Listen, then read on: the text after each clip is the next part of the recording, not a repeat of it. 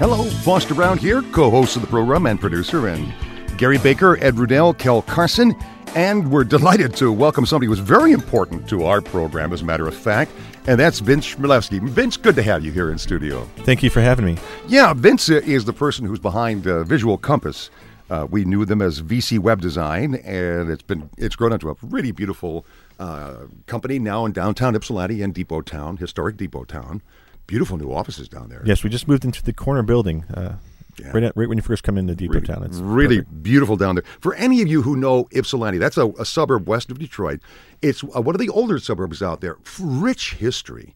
And Depot Town is just a really neat place. There's a lot it, going on right now. Oh, yeah, tremendous. It's kind of like what you see going down in, in the center of Detroit with the gentrification and the urbanization going on Pe- there. People are moving in, which is yeah. great, great to see. Yeah, into lofts, and it's a beautiful area. But we're having you on because um, not only are you the, the person who is working behind the scenes, and by the way, folks, we have some neat things coming this spring.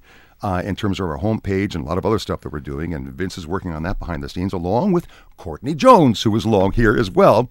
And Courtney, you're also with us to talk about today because our theme is going to be um, crowdfunding. You're here to talk about the Ypsilanti Freight House project, right? You're a board member there. Yes, that's correct. Move a little closer to the microphone, or you can pull the microphone to you. It's very obedient.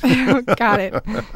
and Courtney, oh, uh, then Vince, they have you have been working with them now for a long time on producing their webpage, which you can you can get to off of our homepage. Right. It, it was several months uh, building up to the launch of the campaign, which right. early January. Right. And in January, you have a campaign now. Your crowdfunding has started to try to pick up some support for this, right? Right. Our crowdfunding campaign launched through Patronicity's uh, webpage on January 12th. Now, tell me a little bit about Patronicity, because we're going to be talking about folks throughout the program, and guys, about crowdfunding and how it's really kind of changing the whole face of startups, really, and, and a lot right. of other projects. I mean, most people are familiar with Kickstarter, which is yep. one of the leaders in that area. Right. Patronicity is a Michigan based version of that. Um, they do Michigan only projects. Mm. Um, so people in this area would be familiar with it. And special so. kinds of Michigan projects, am I right? Right? Yeah, they do. They do a lot of uh, community repurposing, revitalizing, community enhancement type projects. Um, it's not, you know, for an invention, so right, to speak. Right. Now, uh, talk a little bit about the project then, the, the Freight House project in Ypsilanti. So the Ypsilanti Freight House, it's uh, you know fundraising efforts have been going on for a long time, mm-hmm. and we're finally getting toward the end of getting the doors reopen in an yeah. operational state, and that's really the mission of the Friends of the Freight House is to reopen those doors for community use. What What's significant about the Freight House is that it was part of really a historic rail line that went from Detroit and opened up Michigan. Yes, yes, it's been around since the um, late 1800s, and its um, you know first delivery was a big shipment of apples. That's really cool. We have apples yes. not, not the laptop. And, right.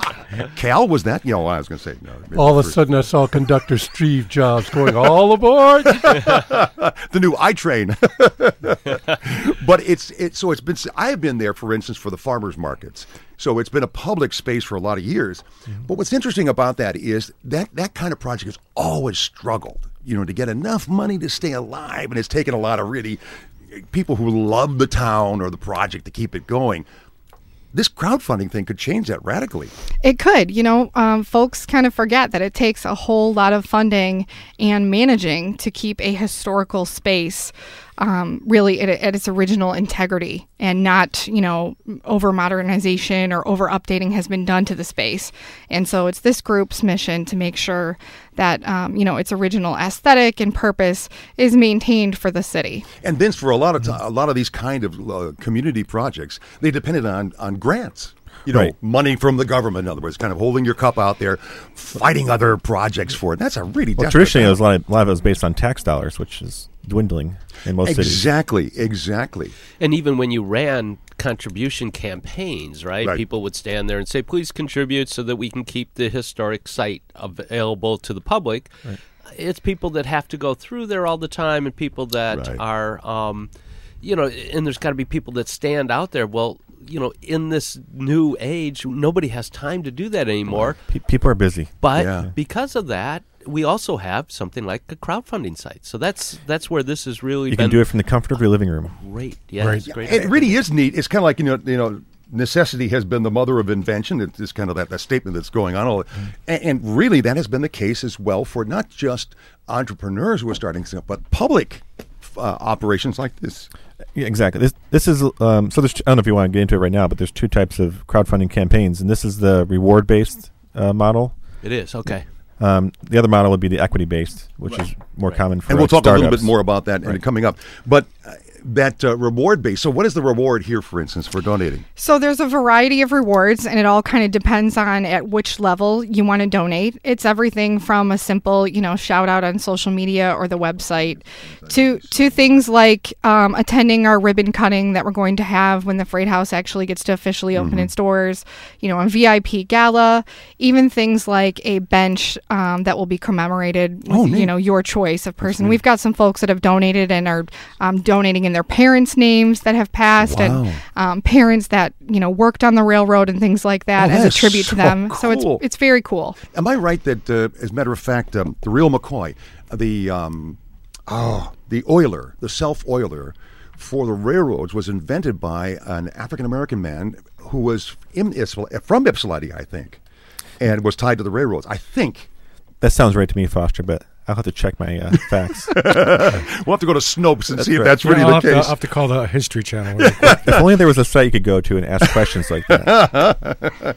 well, what's neat about this is that crowdfunding, you know, again, people, uh, Courtney, you're talking about people who have relatives. They may not live in Ypsilanti. And Gary, this is the point, you know, mm-hmm. that a lot of time these local public um, um, causes depended on you know, a very dwindling number often of small, hardcore people who would be interested. And they had to walk by when somebody exactly. was there with the cup, right? You had right. been like, you know, we went to the, the, the, farmer markets and do I, about it. I had to go crazy as soon as you said that. Uh, the name of the gentleman is Elijah McCoy. Oh, That's he, right, the real uh, McCoy. And he lived over in Canada uh, in Colchester, which is not that far, about an hour's drive here from yeah. Detroit. And uh, he's the guy that invented that oiler thing. Mm. Yeah. I guess I was identifying that with uh, the railroads, mm-hmm. but it was it was in the 1800s. It was a self oiler, and it became that's where the thing about the real McCoy I right. think came from. But mm-hmm. so uh, you know, so I've been thinking about um, you know some the crowdfunding and different causes because. Um, in two days, my son's Eagle Scout Court of Honor is happening, and mm. he raised money for his project through Indiegogo, which is another mm-hmm. site, and another popular one. Put in solar energy systems in Mayan homes in rural villages in Guatemala. Mm, yeah, and he trained a Guatemalan Boy Scout troop, and now That's they're doing it on their own. And uh, but That's he, amazing. He did that along with John Barry, who was on our show. Right. In fact, that's how. Um, somebody else on our show was uh, uh, the DeBoses, and right. uh, then we went down and visited them in Guatemala. And John Barry came on the show, and he saw a connection, asked me to introduce him to John, and and then he did this project. Well, so. that's neat. I, th- I think for somebody like running Visual Compass like you, this is something you can offer to your clients as well now as a way of getting their businesses off the ground. Well, right, especially you know nonprofit projects like this. Right, uh, right. The, the old not that long ago, they'd come in and say, "I really wish I could do this project. We really need it, but we can't afford it." Right. Now there's a way you can afford it. You can reach out and to the community. I think, as a matter of fact, didn't your son use GoFundMe or well, no Indiegogo? It was Indiegogo. Indiegogo. Yeah. But uh, by but, the way, but, but, the same thing. Only this, the one that you're using is Michigan only based, right. but yeah, it's a social cause as well. Indiegogo exactly. is more social cause than case say Kickstarter, but there's more a lot of them now. Yeah. Right. Ed? And you know what I was thinking is how many times uh, when you were growing up as a child did you go somewhere with your parents and you remember that train station or you remember that place in Hamtramck and then you find out there's a renovation going on that's going to save that. I mean, who wouldn't donate to something like that? Yeah, you feel tied to it. You do. Exactly. And now you, as a website designer, can offer that to, for instance, the nonprofits. Mm-hmm. There's a whole raft of things. And by the way, folks, if you go to our homepage, internetadvisor.net, you're going to see we have a whole article on crowdfunding. And we're going to talk more about this. Joe Bastian will be with us in just a moment, along with uh, one of his partners in the Nain Rouge or the Red Dwarf project. That was on Kickstarter. We're going to talk with him about the project and about Kickstarter as well when we come back. And uh, Vince Chmelewski and Courtney Jones are going to stay with us in the studio as we talk about funding those projects that are near to your heart.